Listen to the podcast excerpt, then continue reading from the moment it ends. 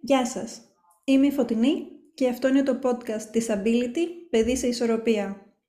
Σημερινή καλεσμένη μας είναι η κυρία Αριστονίκη Θεοδοσίου Τριφωνίδου.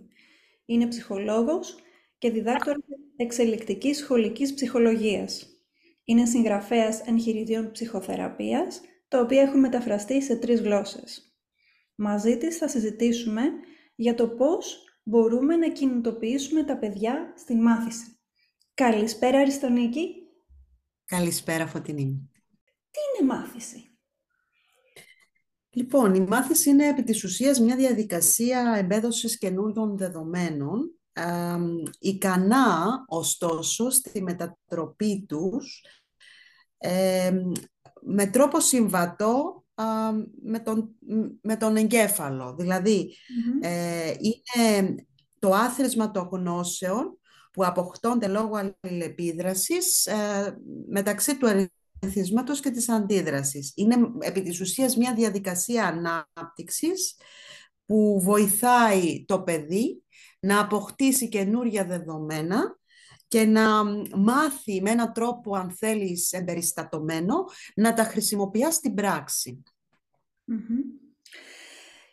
Δηλαδή, ε, μέσα σε αυτή τη μάθηση, εμείς θα συναντήσουμε και μαθησιακά ε, ορόσημα; Αυτό ισχύει ή απλά είναι ένας μύθος; Όχι. Ε, το, ε, η κάθε ηλικία σηματοδοτεί και κάποιες λειτουργικότητες που μπορεί να έχει ένα παιδί ή όχι. Δηλαδή, δεν μπορεί το παιδί σε κάθε... Ε, να, δεν μπορεί να αναπτύξει με τη γέννησή του όλες τις γνωστικές του λειτουργίες. Αυτό γίνεται σταδιακά και αναηλικιακό φάσμα. Γι' αυτό και λέμε ότι ε, τα παιδιά αποκτούν ενδεχομένως ικανότητα μνήμης, η χωρητικότητα της μνήμης τους αναπτύσσεται μετά τα 2,5-3. Εντάξει, υπάρχουν φυσικά δι, ε, έρευνες που μπορεί να το παίρνουν λίγο πιο πέρα, λίγο πιο νωρίτερα. μπορεί να αποκτήσει εκτελεστικές ε, λειτουργίες γύρω στα 3 με 4. Η αντίληψη του αρχίζει να οριμάζει κατά τη δεύτερη σχολική ηλικία και, και οι διάφορες άλλες γνωστικές λειτουργίες του σταδιακά οριμάζουν και αναπτύσσονται ε, και γι' αυτό το λόγο αποκτάει έτσι την ικανότητα να φοιτήσει στο δημοτικό σχολείο μετά τα 7 έτη Ακριβώς γιατί εκεί ολοκληρώνεται, αν θέλεις, σε έναν γάμα νοστικών λειτουργιών που μπορεί το παιδί μέσα από αυτές να, να αποδώσει σε ένα ικανό βαθμό, τους ώστε να μπορέσει να μάθει όλες αυτές τις ε, ε, γνώσεις που προσφέρεται από το σχολικό, το σχολικό πλαίσιο ε, και να μην είναι δυσβάσταχτο για το παιδί. Άρα φυσικά και υπάρχουν μαθησιακά ορόσημα και φυσικά είναι καλό να τα γνωρίζουμε τόσο οι γονείς όσο οι εκπαιδευτικοί, φυσικά και οι ειδικοί το έχουν εκπαιδευτεί σε αυτό, προκειμένου να σχεδιάζουμε και να δομούμε ε, εκπαιδευτικά προγράμματα και να σχεδιάζουμε και να μεταρρυθμίζουμε την παιδεία μας με τρόπο που να είναι συμβατός με την ανάπτυξη και εξέλιξη της ανθρώπινης μάθησης και δι των αναπτυξιακών φάσεων που περνάει ένα παιδί. Και πώς θα μπορέσουμε να διευκολύνουμε τη μάθηση, αλλά και με ποιους τρόπους δυσχεραίνεται η μάθηση; Λοιπόν, να, να κάνω εδώ μια μικρή εισαγωγή, ναι. λέγοντας ότι ζούμε σε εποχές που ε, είναι σαν να έρχεται σαν τσουνάμι οι νέες τεχνολογίες και προσπαθούν να, να εισβάλλουν σε αυτόν τον κόσμο της μάθησης και πάρα πολλοί γονείς, ε, λαθεμένα για μένα, ε, βάζουν το παιδί τους ε, σε αυτό το δίλημα, το να είναι μπροστά σε μια οθόνη ενός τάμπλετ ή να, πότε είναι ικανά να διαβάζουν ας πούμε, ένα παραμύθι το οποίο είναι ικανό, ικανό για την ηλικία του παιδιού, δηλαδή είναι συμβατό με την ηλικία του παιδιου Αυτό με βάση και τα ορόσημα, αλλά και γενικότερα αυτά που διεσχεραίνει ή διευκολύνουν την μάθηση, είναι για μένα κάτι πάρα πολύ δύσκολο για, το, ε, για το παιδί, καθότι το παιδί ε, είναι σαν να δέχεται έναν καταιγισμό ε, εικόνων, ήχο, εφέ, ε, ταυτόχρονα με, λεξι, με λεξιλογικές ε, έτσι, τρόπους, λεξιλογικούς τρόπους που δεν συνάδουν με την ηλικία του και αυτό σίγουρα δυσκολεύει πάρα πολύ στο να μάθει σωστά να χειρίζεται τη γλώσσα.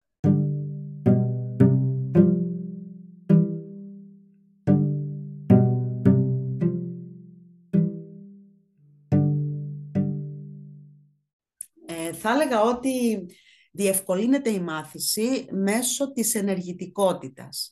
Δηλαδή, αν θέτει κανείς ερωτήσεις στον εαυτό του ε, και με έναν εκμευτικό τρόπο αναζητά απαντήσεις, θα διευκολύνει τον εγκέφαλό του να μπορέσει να ανασύρει τις πολύτιμες αυτές πληροφορίες ε, και σίγουρα να, να δομήσει την καινούργια γνώση με βάση την παλαιότερη γνώση που υπάρχει μέσα του και αυτό με έναν ενεργητικό τρόπο να τον βοηθήσει να μάθει καλύτερα. Ε, επίσης είναι καλό να μάθει το παιδί να ξεχωρίζει το σημαντικό από το ασήμαντο. Ε, δεν είναι εύκολο να βάλεις στον εγκέφαλο έναν τεράστιο όγκο πληροφοριών και αυτός να το αφομοιώσει ευθύς, ευθύς αμέσως. Δεν είναι, δεν είναι κάτι που είναι εφικτό αυτό από τον ανθρώπινο εγκέφαλο. Άρα χρειάζεται σίγουρα να υπάρξει μια διαφοροποίηση, να υπάρχει μια διαφοροποίηση μεταξύ των σημαντικών πληροφοριών και των ασήμαντων και φυσικά είναι και κάτι που ζητείται από τα παιδιά σε μεγαλύτερες τάξεις, ε, στο γυμνάσιο και ακόμη περισσότερο στο λύκειο, όταν α, τους βάζουν ε, ε, σε άγνωστα κείμενα ή και σε γνωστά, να γράψουν την περίληψη, να, να πούνε το νόημα και το μήνυμα που θέλει να μας πει το κείμενο, να χαρακτηρίσουν κτλ. Αυτά είναι, μια, είναι ας το πούμε μια ικανότητα που πρέπει να αναπτύξει ένα παιδί από τη μικρότερη του ηλικία. Δηλαδή, από την ηλικία του δημοτικού μπορούμε να κάνουμε αυτή τη διευκρίνηση στα παιδιά; Μπορούν τα παιδιά ναι. να... Ωραία, ωραία. Ναι, ναι.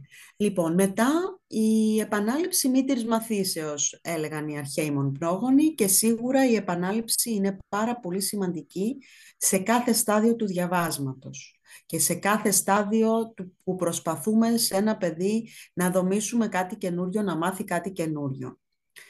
Ε, και επίσης ε, είναι καλό ένα παιδί να μπορέσει να προγραμματίζεται, να, να βάζει δηλαδή ένα χρονοδιάγραμμα και να μπορέσει να κάνει σωστή διαχείριση του χρόνου του και του όγκου διαβάσματός του πολύ πριν κληθεί ενδεχομένως ε, να γράψει μια εξέταση ή ε, γενικότερα να αποδώσει με γραπτό τρόπο αυτό που, που καλείται να μάθει.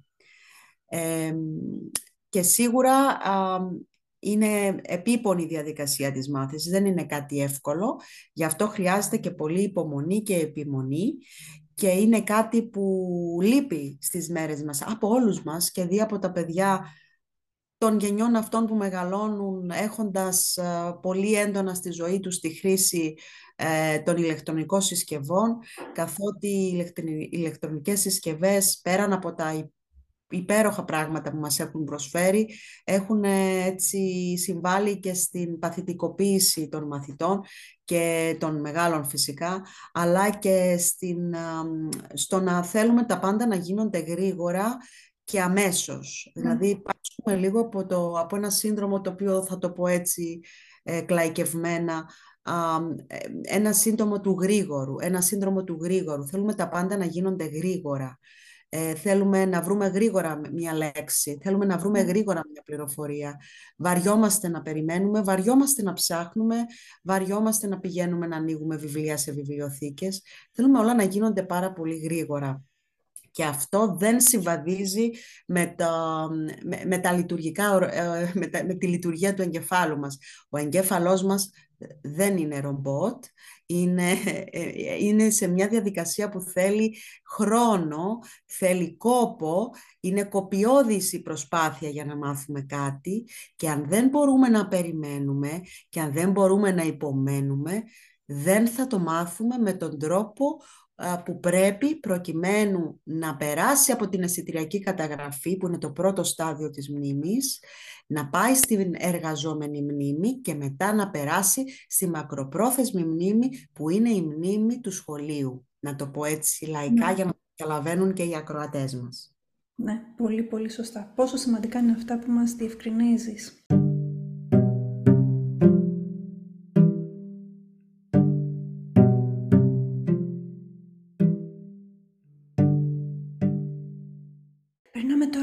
Επόμενη ερώτηση που έχουμε. Τι είναι το ερωτηματολόγιο για τη μάθηση; Λοιπόν,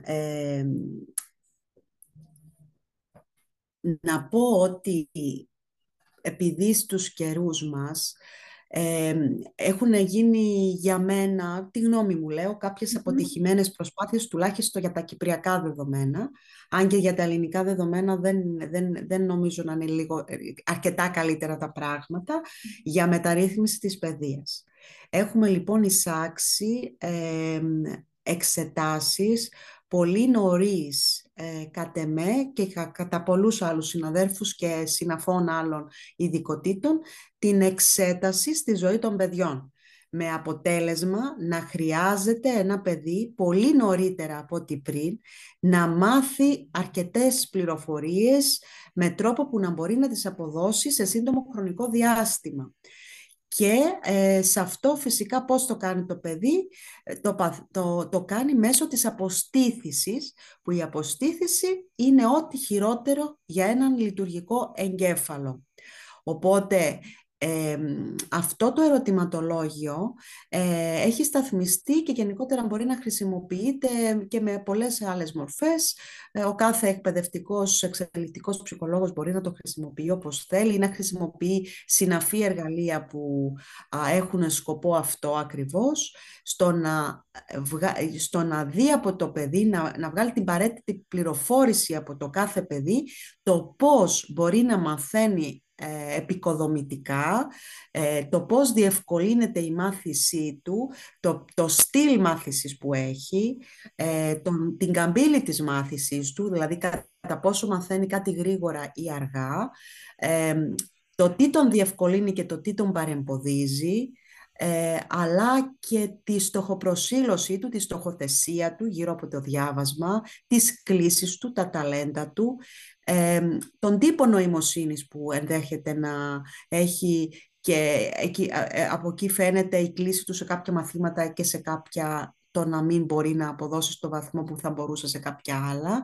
Και γενικότερα άλλες πολύτιμες πληροφορίες που ε, κάνουν έτσι μια βεντάλια ε, γνωστικών ικανοτήτων και γνωστικών διευκολύσεων ή παρεμποδίσεων που μπορεί να έχει ένα παιδί στην ηλικία αυτή του, στη σχολική ηλικία και την ε, φιβική Γι' αυτό και ε, χρησιμοποιείται εκτενώς από τους εκπαιδευτικούς και τους εξελικτικούς ψυχολόγους η χρήση ερωτηματολογίων ε, καθώς και εργαλείων που μπορεί να δείξουν σε μία οικογένεια και δει σε ένα παιδί την, ε, τον τρόπο που μπορεί να μαθαίνει καλύτερα προκειμένου να μην ζορίζεται και γενικότερα να μην χάνει πολύτιμο χρόνο με μεθόδους και τρόπους που δεν τον βοηθάνε σε αυτή την πάρα πολύ έτσι, ε, δύσκολη και συνάμα πολύ εντυπωσιακή διαδικασία, γιατί είναι όμορφο. Είναι όμορφο να βγάζεις, είναι όμορφο να μαθαίνεις ε, και σου δίνω και την πάσα για επόμενη ερώτηση. Σε ευχαριστώ.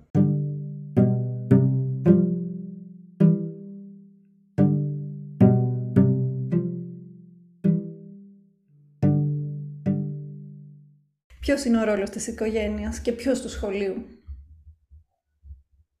Ε, λοιπόν, ο ρόλος της οικογένειας. Ε, ο ρόλος της οικογένειας είναι να, να είναι καταρχήν οι γονείς που καλούνται να, να φέρουν στον κόσμο παιδιά ή που έχουν φέρει στον κόσμο παιδιά, χρειάζεται να είναι ενσυνείδητοι.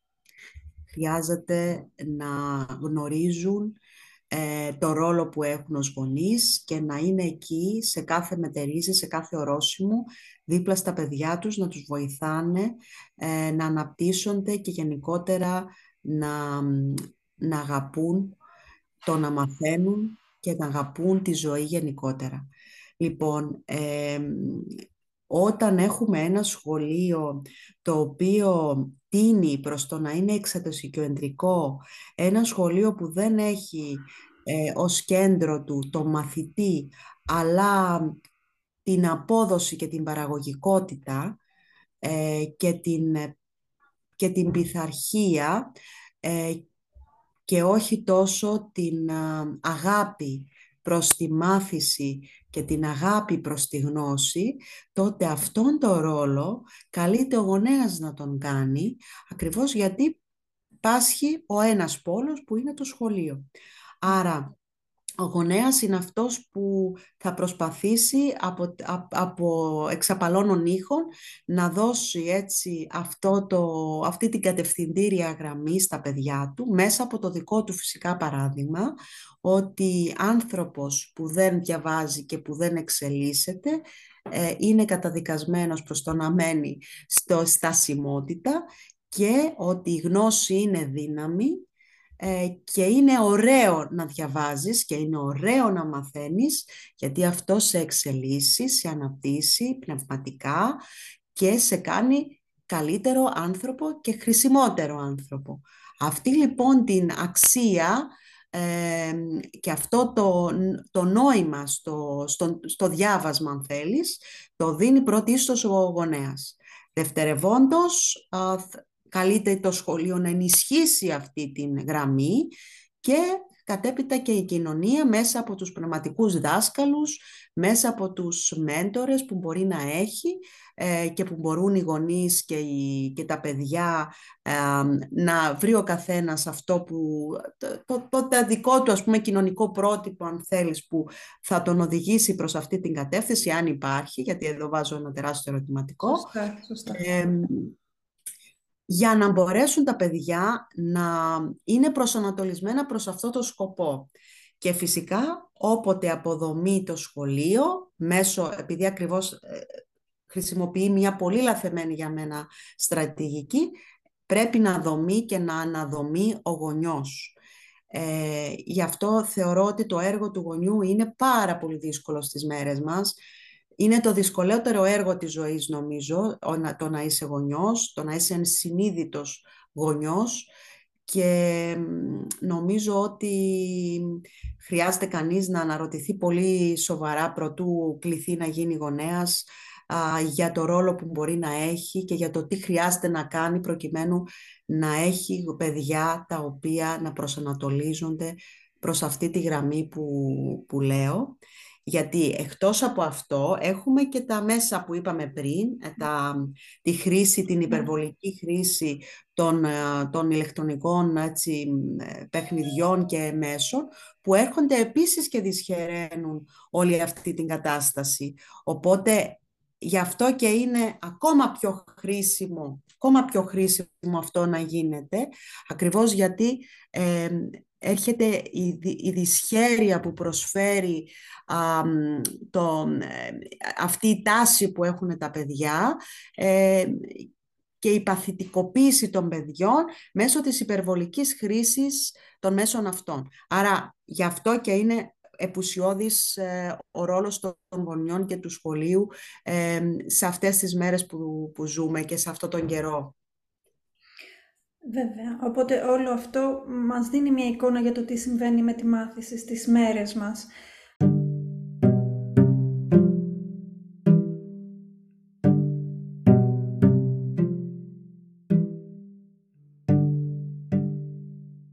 Ε, θέλεις να αναπτύξουμε λίγο παραπάνω αυτό το θέμα; Ναι, για μένα ο, ο άνθρωπος, εάν δεν μεγαλώνει ε, μέσω αυτού του τρόπου, δεν μπορεί επί της ουσίας να αναπτυχθεί και να δομήσει μια υγιή προσωπικότητα. Ε, πρέπει συνεχώς να εξελίσσεται, πρέπει συνεχώς να θέλει να μαθαίνει πράγματα, ε, γιατί η επιστήμη προχωρά με ραγδαίους ρυθμούς, γιατί ο εγκέφαλος βαριέται πάρα πολύ εύκολα και χρειάζεται πάντα καινούργια ερεθίσματα προκειμένου να παραμείνει υγιής ε, και γιατί φυσικά ε, είναι ένα υπέροχο ταξίδι, το ταξίδι προς τη μάθηση και εάν δεν το γευτούμε και αν δεν μάθουμε να το γευόμαστε, θα έχουμε πολύ σοβαρά θέματα ε, καθώς μεγαλώνουμε. Γιατί συνεχώς αλλάζουν οι καταστάσεις και αν δεν μάθουμε τον εγκέφαλό μας να γυμνάζεται σε νέες γνώσεις και να προσαρμόζεται σε νέα δεδομένα, τότε θα δυσκολεύεται και θα αρχίζει να δυσλειτουργεί και ψυχολογικά εκτός από γνωστικά. Και αυτό το είδαμε τον καιρό της πανδημίας, που έτσι μας ήρθε λίγο κατακούτελα σαν γεραυνός ενερθρία όλο αυτό, γιατί ε, παθητικοποιηθήκαμε και είχαμε μεγάλη άνοδο των ψυχικών έτσι ε, παθήσεων, ακριβώς γιατί ε, δεν, δεν κάναμε τα πράγματα που κάναμε πιο πριν. Και ήταν λιγότερα τα ερεθίσματα που είχαμε και ήταν λιγότερες οι, οι υγιείς συνθήκες που θα μπορούσαμε να συμμετάσχουμε. Και επίσης η υπερβολική χρήση των μέσων που όλοι μας χρησιμοποιήσαμε μας έκανε να γίνουμε έρμεα όλων, όλες αυτές τις πληροφορίες και να ξεχάσουμε τη μυρωδιά των σελίδων ενός βιβλίου και, την, και, το, και, και αυτή την, αυτό το χορό με τις λέξεις που γίνεται μεταξύ των ματιών μας και των χεριών μας καθώς να διπλώνουμε τη σελίδα και πάμε στην επόμενη ε, που είναι μία διαδικασία που όσο πεπαλαιωμένη να φαίνεται και στο μέλλον ίσως περισσότερο, ναι. είναι μία πάρα πολύ όμορφη έτσι, στιγμή για τον κάθε άνθρωπο. Αυτό λοιπόν, αν δεν το δώσουμε στο παιδί μας, είτε από το εκπαιδευτικό μετερίζει, είτε από το γονεϊκό μετερίζει, θα έχει πρόβλημα αυτό το παιδί μεγαλώνοντας, γιατί δεν θα μάθει να εξελίσσεται δεν θα μάθει να αναπτύσσεται και δεν θα μάθει να προσαρμόζεται στα νέα δεδομένα που καλείται να προσαρμοστεί.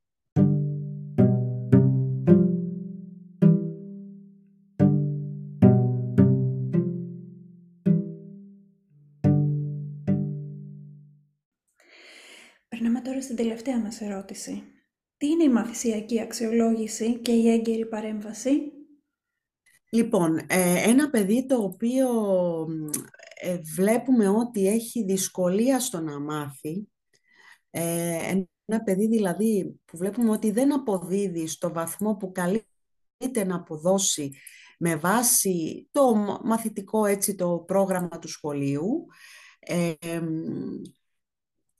έχει ή γνωστικά ελλείμματα, δηλαδή δεν έμαθε κάτι καλά, είχε λυπής φίτηση ενδεχομένως ή δεν ήταν ε, επί της ουσίας παρόν λόγω, λόγω, κακής συγκρότη, λόγω κακής συγκέντρωσης ή κακής ε, ε, διδασκαλίας και τα λοιπά, πολλοί είναι οι λόγοι, ε, και απόκτησε ελλείμματα γνωσιακά ή γιατί έχει δυσκολία σε κάποια γνωστική λειτουργία του. Δηλαδή είτε έχει πρόβλημα στη μνήμη, είτε ναι. έχει κάποια μαθησιακή δυσκολία, είτε έχει τέλος πάντων θέμα συγκέντρωσης, είτε γενικότερα κάτι, κάτι δεν τον αφήνει να αποδώσει στο βαθμό που θα μπορούσε με βάση το ορόσημό του, με βάση δηλαδή την ανάπτυξη και την ηλικία που εχει Αυτό λοιπόν πρέπει να γίνεται όσο πιο έγκαιρα γίνεται. Υπάρχει, υπάρχουν ανιχνευτικά εργαλεία γι' αυτό από το νηπιαγωγείο, αλλά μιλάμε για ανιχνεύσεις γιατί ακόμη τα παιδιά,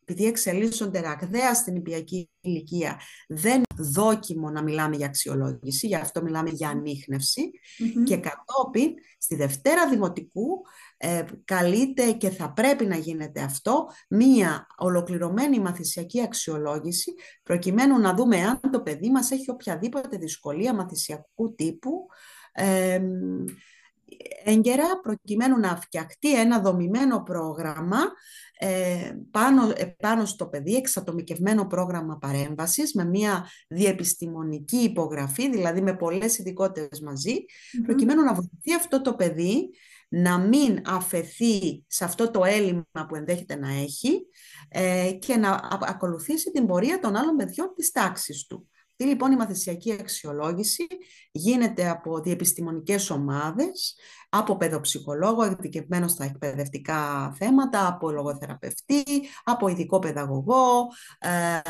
και από άλλες ενδεχομένως ε, συναφείς εργοθεραπευτή ειδικότητες που ναι. ε, συμβάλλουν σε μια ολιστική παρέμβαση και μια ολιστική έτσι, ε, θέση γύρω από τα θέματα που αποσχολούν το παιδί, προκειμένου αυτό το παιδί έχοντας μια γενική εικόνα για τα θέματά του, να μπορέσει να προχωρήσει παρακάτω και να μην είναι ε, έτσι δύσκολο για αυτόν η πορεία του η μαθησιακή. Και όσο αφήνουμε την δυσκολία να ελοχεύει και να μεγαλώνει μαζί με το παιδί, τόσο αυτή παγιώνεται και τόσο πιο δύσκολο είναι αργότερα το παιδί αυτό να βγει από αυτή την μέγενη και να ακολουθήσει την πορεία που θα ακολουθούσε εάν γινόταν η έγκαιρη παρέμβαση.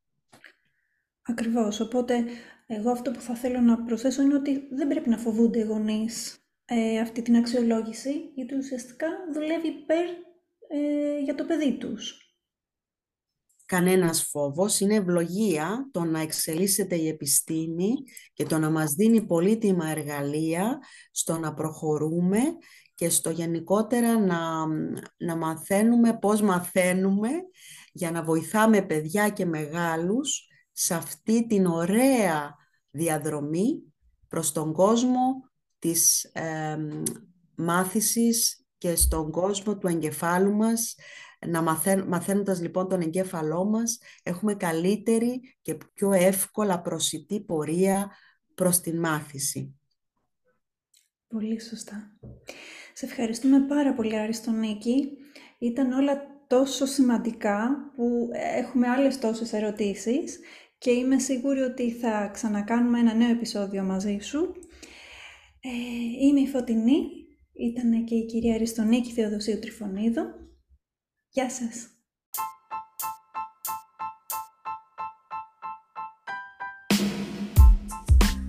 Ήταν το podcast της Ability «Παιδί σε ισορροπία». Ακολουθήστε μας για να λαμβάνετε τα νέα επεισόδια. Και μην ξεχνάτε, μπορείτε να μας στέλνετε τις ερωτήσεις σας με φωνητικό μήνυμα μέσα από την πλατφόρμα ακρόασης.